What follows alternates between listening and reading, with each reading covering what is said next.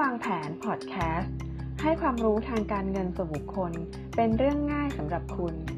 กับเกตพิชยาพัฒน์ที่ปรึกษาทางการเงิน AFPT สวัสดีค่ะ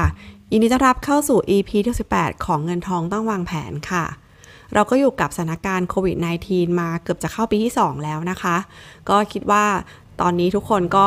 น่าจะมีความ เคยชินในการป้องกันตัวระมัดระวังตัวแล้วนะคะ แล้วก็ตอนนี้ข่าวสารวัคซีนก็น่าจะมีแนวโน้มที่จะดีขึ้นนะคะ เราอาจจะได้มีโอกาสฉีดวัคซีนทางเลือกได้มากขึ้นนะคะ หลาย ๆ ท่านก็เข้าถึงวัคซีนแล้วนะคะ ได้ฉีดไปบ้างแล้ว รวมถึงก็จะมีคนได้รับนัดหมายในเดือนมิถุนายนนี้อยู่เยอะพอสมควรในพื้นที่ระบาดนะคะ ถ้าตามต่างจังหวัดที่เกดได้ทราบมาเนี่ย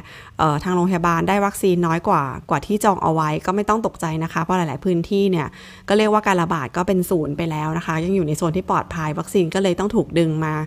มาในส่วนที่ระบาดหนักก่อนนะคะ แต่ยังไงซะเนี่ยก็เอาเป็นว่าก็คิดว่ามันก็จะดีกว่าที่ผ่านมาแหละ เพราะว่าเราก็มีความหวังมากขึ้นในการในการเข้าถึงวัคซีนนะคะ ก็เป็นกำลังใจให้กับทุกท่านนะคะนี่สถานการณ์ที่ที่ต่อเนื่องมาของโควิดนะคะ ก็ที่น่าเป็นห่วงเลยเพราะว่ามันลากยาวมาเป็นปีแล้วเนี่ยหลาย ๆ กิจการก็เริ่มจะไม่สามารถจะยืนยืนหยัดอยู่ได้แล้ว ก็ต้องปิดกิจการลงนะคะ ก็จะมีการเลิกจ้าง เกิดขึ้นทยอยเกิดขึ้นเรื่อยๆ เท่าที่เห็นประปายนะคะ ก็วันนี้นะคะ EP นี้จะมาพูดถึงนะคะว่าถ้าหากใครประสบปัญหานะคะ ถูกเลิกจ้างหรือให้ออกจากงานนะ หรือว่า คนรอบข้างคนใกล้ชิดเราประสบปัญหานี้นะคะ แล้วเราให้คำปรึกษาแนะนำเขาถ้าใครผ่านมาได้ฟังเรื่องนี้ก็ก็ลองลองนำไปพิจารณาดูนะคะ ว่าจะช่วยในเรื่องของการจัดการสถานการณ์นี้ได้อย่างไรนะคะ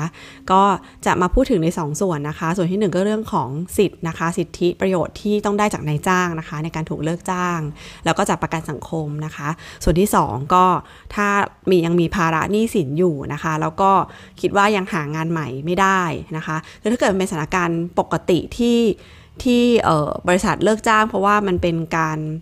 ซุดตัวของบริษัทเองนะคะ ไม่ได้เกี่ยวกับภาวะโดยรวมเนี่ย เราก็ยังมีความหวังที่จะไปหางานใหม่ได้นะคะ แต่ว่าตอนนี้มันเหมือนกับเป็นสถานการณ์โลกค่ะสถานการณ์โดยทั่วไปเลยที่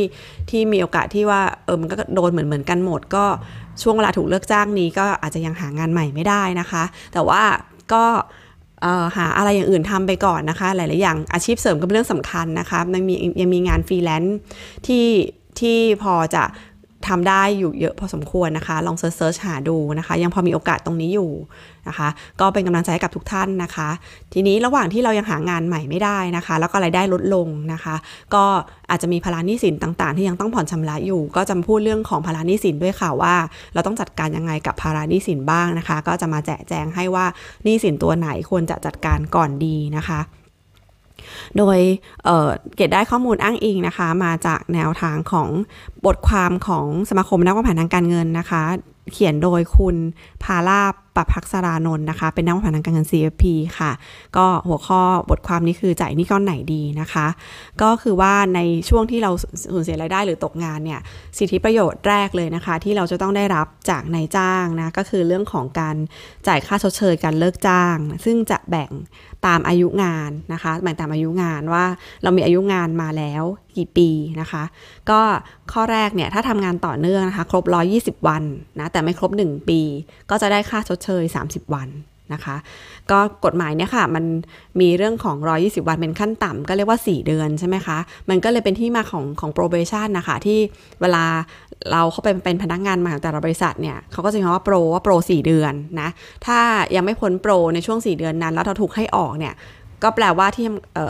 ทางนายจ้างไม่ต้องจ่ายค่าชดเชยอะไรให้เรานะคะ ก็สามารถให้เราออกได้เลยโดยที่ไม่ต้องมีค่าชดเชย แต่ถ้าเกิดว่าพ้นโปรผ่านโปรแล้วได้รับการบรรจุพนักงานเนี่ยแล้วการจ้างงานต่อจากนั้น ถ้าเขาให้เราออกจากงาน เขาต้องจ่ายค่าชดเชยเรานะคะ ที่อย่างน้อย 1 เดือนนะคือ 30 วันนะคะ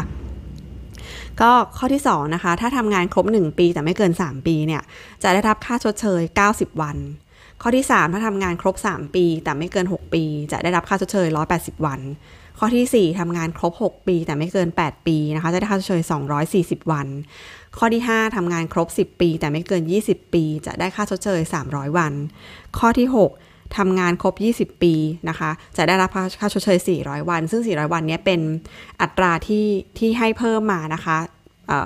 เมื่อเมื่อเมื่อเมื่อเดือนเมื่อปีธันวา2561 นี่เองนะคะ ที่พิจารณาให้เพิ่มมาว่าถ้าทำงานครบ 20 ปีจะได้รับค่าชดเชย 400 วัน ซึ่งอันนี้เป็นเกณฑ์ขั้นต่ำนะคะที่ทางภาครัฐกำหนดนะคะ กฎหมายให้กับ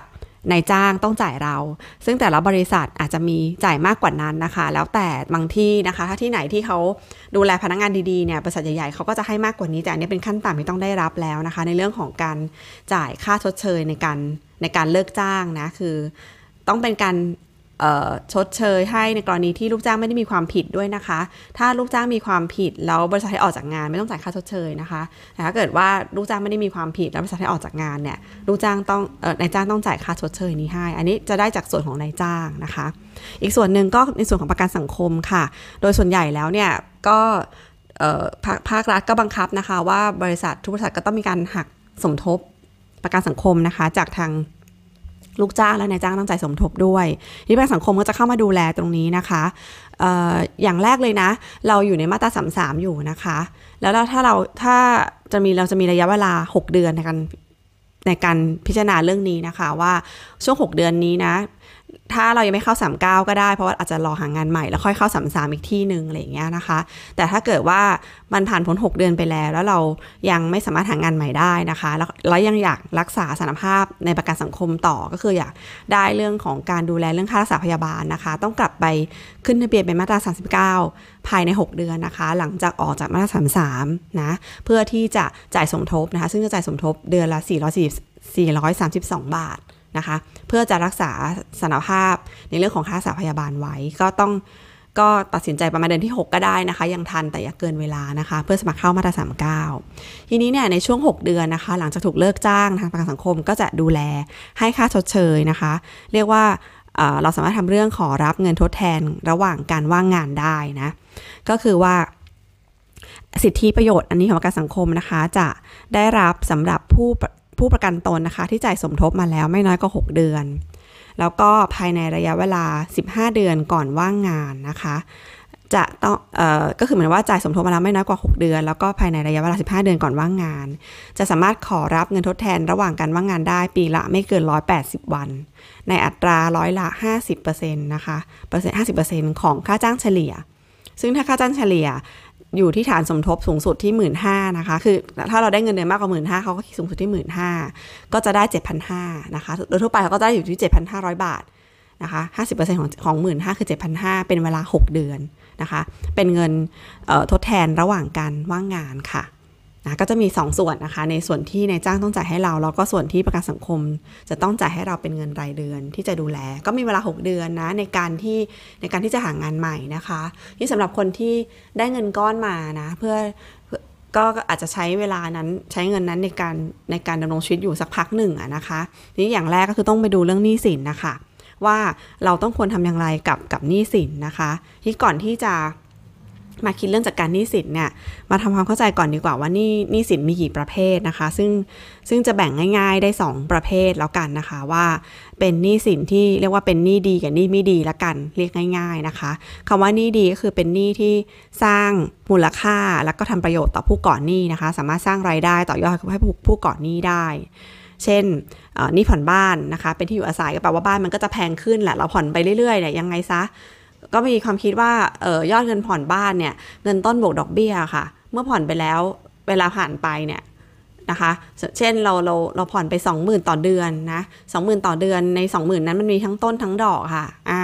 ก็สามารถคิดไปได้เลยค่ะ 20,000คูณปีหนึ่งก็คือ2,400ใช่ไหมคะ เราผ่อนบ้านไป 10 ปีเนี่ย วันที่เราขายเรามักจะขายบ้านได้ไม่ต่ำกว่า2 2ล้าน4อยู่แล้วนะคะ คือมูลค่าบ้านมันก็จะเพิ่มขึ้นไปเรื่อยๆ ก็เออมันไม่ใช่มูลค่าบ้านอย่างเดียวบ้านตัวบ้านอาจจะมีค่าเสื่อมแต่ว่าที่ดินนะคะ มันก็จะเพิ่มขึ้นนะคะ มันจะเพิ่มขึ้นไปเรื่อยๆเพราะเวลา 10-20 ปีแล้วเนี่ยยังไงรวมรวมต้นรวมดอกแล้ว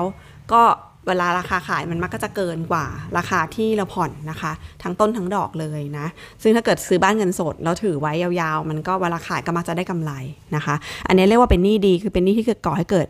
เกิดมูลค่าเพิ่มได้นะคะ หรือนี่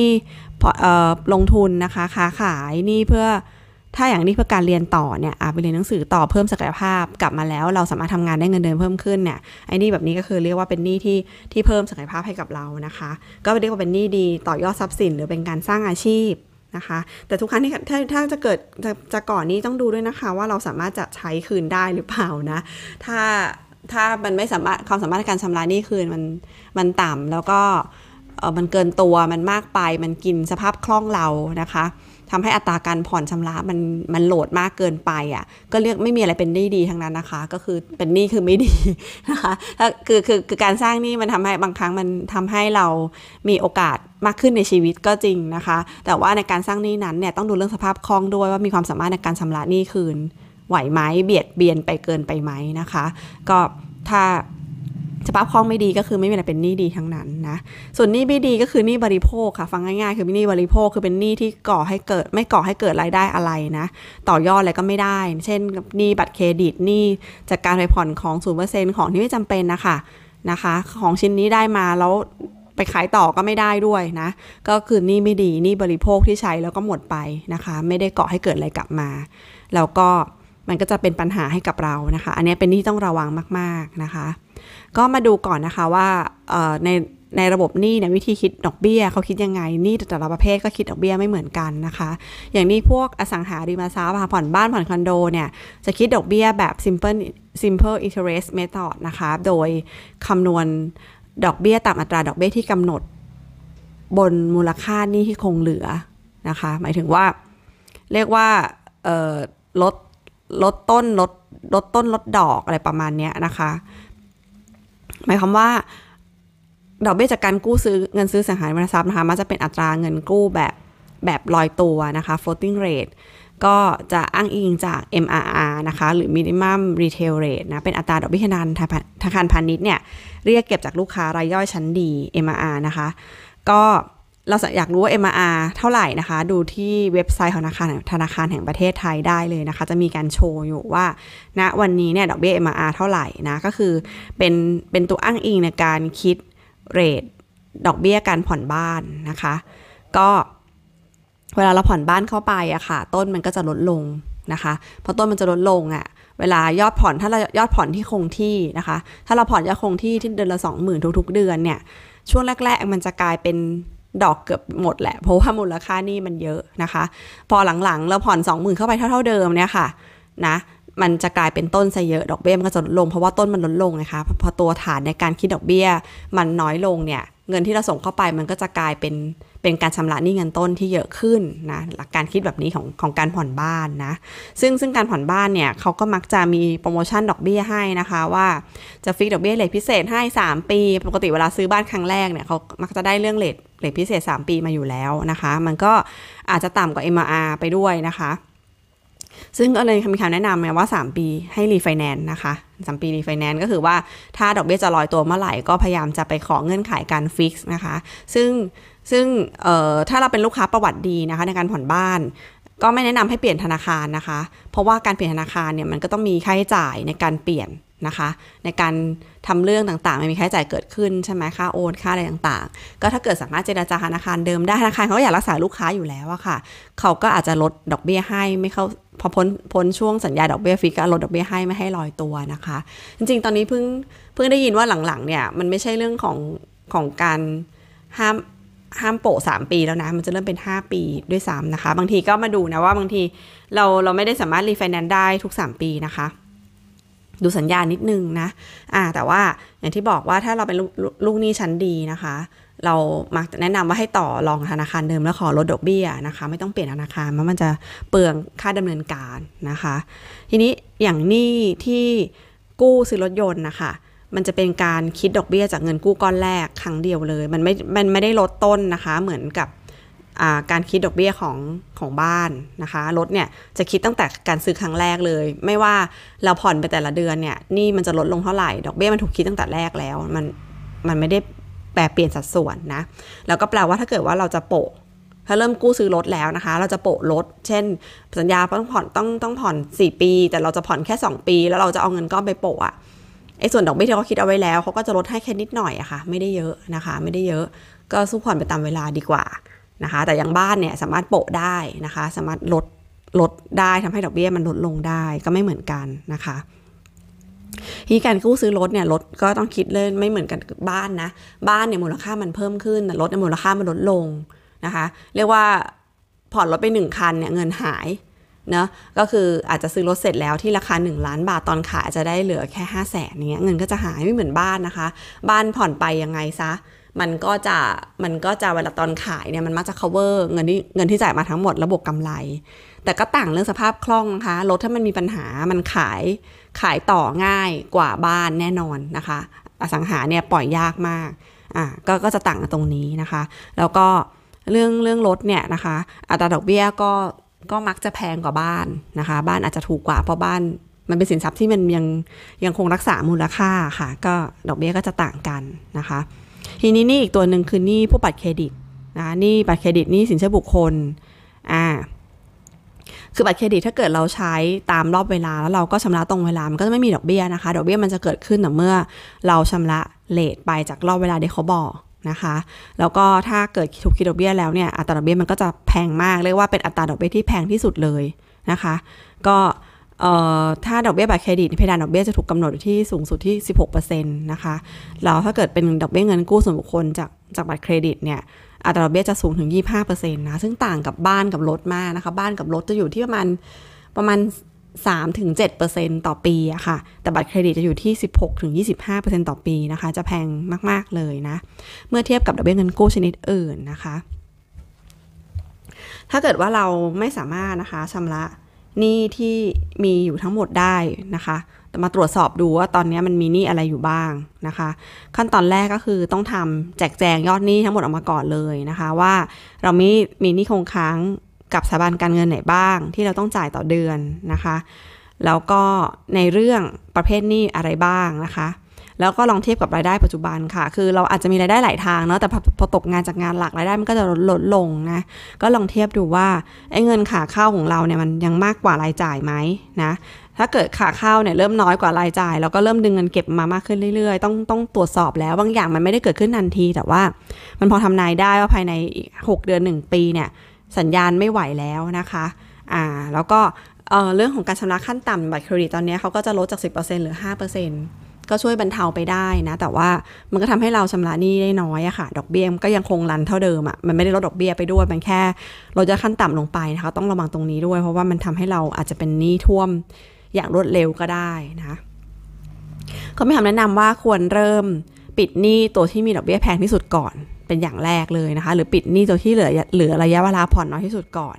นะคะ ซึ่งส่วนมากจะเป็นหนี้ระยะสั้นนะคะ พวกกลุ่มสินเชื่อบุคคล หรือหนี้บัตรเครดิตอ่านะคะ แล้วถ้าเกิดว่าถึงขั้นว่าไม่สามารถส่งขั้นต่ำของบัตรเครดิตได้แล้วนะ ควรจะโทรไปเจราจากับสถาบันการเงินนะคะ เพื่อเจราจาต่อรองว่าเราไหวที่เท่าไหร่นะคะ ยิ่งถ้าเกิดเราหนีหายไปไม่ชำระเลยเนี่ย เรื่องมันจะแย่ลงไปกว่านี้นะคะ อย่าหนีนะ ต่อรองได้นะคะ ตอนนี้มันมีมีมีส่วนกลางของธนาคารแห่งประเทศไทยเข้ามาช่วยอยู่ด้วยนะคะ ที่เป็นตัวกลางในการเจรจาลองเซิร์ชดูนะคะ เอาเป็นว่าถ้ารู้ว่าจะไม่ไหวเนี่ยผ่อนไม่ไหวต้องหาทางต่อรองเพื่อที่จะยังคงรักษาเครดิตอยู่ยังส่งอยู่นะคะ แต่จะส่งในยอดที่เราพอจะจ่ายได้นะคะ ก็จะเป็นการพักชำระหนี้หรือช่วยเจรจาหนี้นะคะ อะไรก็ได้ หรือต้องมีการขายทรัพย์สินบางชิ้นก็รีบตัดสินใจนะคะ ถ้าถ้าพอจะมองแล้วว่าไม่ไหวเนี่ยจริงอย่างพวกเรื่องรถเนี่ยอย่างที่เกดบอกคือมันปล่อยง่ายสุดแล้วนะคะแล้วก็เกดเคยมีทำคลิปอันนึงไว้ว่า ถ้าผ่อนรถไม่ไหวอย่าปล่อยให้รถโดนยึดนะคะเพราะบางคนเนี่ยคิดไม่ตกแล้วก็ไม่จัดการอะไร ลากยาวไปถึงวันที่รถโดนยึดอันนั้นจะเสียหายมากกว่า เพราะมันจะขายมันเขาจะยึดในราคาที่ต่ำกว่านี่อะนะคะดังนั้นถ้าเอารถไปขายเองก่อนในกลุ่มเพื่อนฝูงในกลุ่มคนรู้จักหรือไปขายเต็นท์อะ ตะเวนหาเต็นท์ที่ราคาดีๆ เราก็อาจจะได้ราคาที่ดีในการปิดหนี้และยังมีเงินเหลือด้วยนะคะรถได้เป็นตัวปล่อยได้ก่อนเลยนะคะ ก็ถ้าเรารู้ประเภทหนี้แต่ละตัวแล้วนะ เราก็จะพอมีความรู้ว่าเราควรจะจัดการกับอะไรยังไงนะคะสำคัญที่ที่สุดคือสภาพคล่องนะคะ ต้องดูสภาพคล่องให้ดีๆนะคะว่า ถ้าเกิดบางทีมันไปลามปามอะค่ะตัวนี้ที่เป็นต้นเหตุอาจจะเป็นหนี้ดอกเบี้ยต่ำแต่ว่ามันลามถึงหนี้ดอกเบี้ยสูงนะ เช่น เช่นเพราะเราผ่อนรถไม่ไหวแต่แต่รถเนี่ยค่างวด ดอกอัตราดอกเบี้ยลดมันอยู่แค่สี่เปอร์เซ็นต์นะคะ แต่ว่าเราผ่อนไม่ไหว แล้วมันมาทุกเดือนเลย เราทำให้เราไปกู้บัตรเครดิตมาจ่าย บัตรเครดิตดอกเบี้ยสูงสุดอยู่ที่เอ่อยี่ห้าเปอร์เซ็นต์อย่างเงี้ยนะคะ ก็กลายเป็นว่าไปก่อนนี้วงนั้นทีนี้ไปกันใหญ่เลยมันจะลามปามนะคะ ก็ลองลองสำรวจดูนะคะ แล้วก็เป็นกำลังใจให้กับทุกท่านนะคะ ในการผ่านสถานการณ์นี้ไปให้ได้ค่ะ ก็ สู้ๆนะคะ วันนี้ก็นำความรู้ในส่วนนี้มาฝากนะคะ ใครมีคำถามเพิ่มเติมก็สามารถสอบถามใต้คลิปได้นะคะ ขอบคุณที่ตามเงินทองต้องวางแผนแล้วพบกันใหม่ EP หน้าค่ะ สวัสดีค่ะ ขอบคุณทุกท่านที่ติดตามเงินทองต้องวางแผนค่ะ อย่าลืมกด subscribe กดกระดิ่งแจ้งเตือนจะได้ไม่พลาด EP ใหม่ ๆ นะคะ ท่านสามารถติดตามในรูปแบบของพอดแคสต์ได้ทาง Spotify Podbean Google Podcast Apple Podcast โดย search คำว่าเกตพิชยาพัฒน์เงินทองต้องวางแผนค่ะ ท่านที่ชอบอ่านบทความนะคะ ก็สามารถติดตามได้กันใน Blockdit ค่ะ search คำว่าเงินทองต้องวางแผน แล้วพบกัน EP ถัดไปค่ะ สวัสดีค่ะ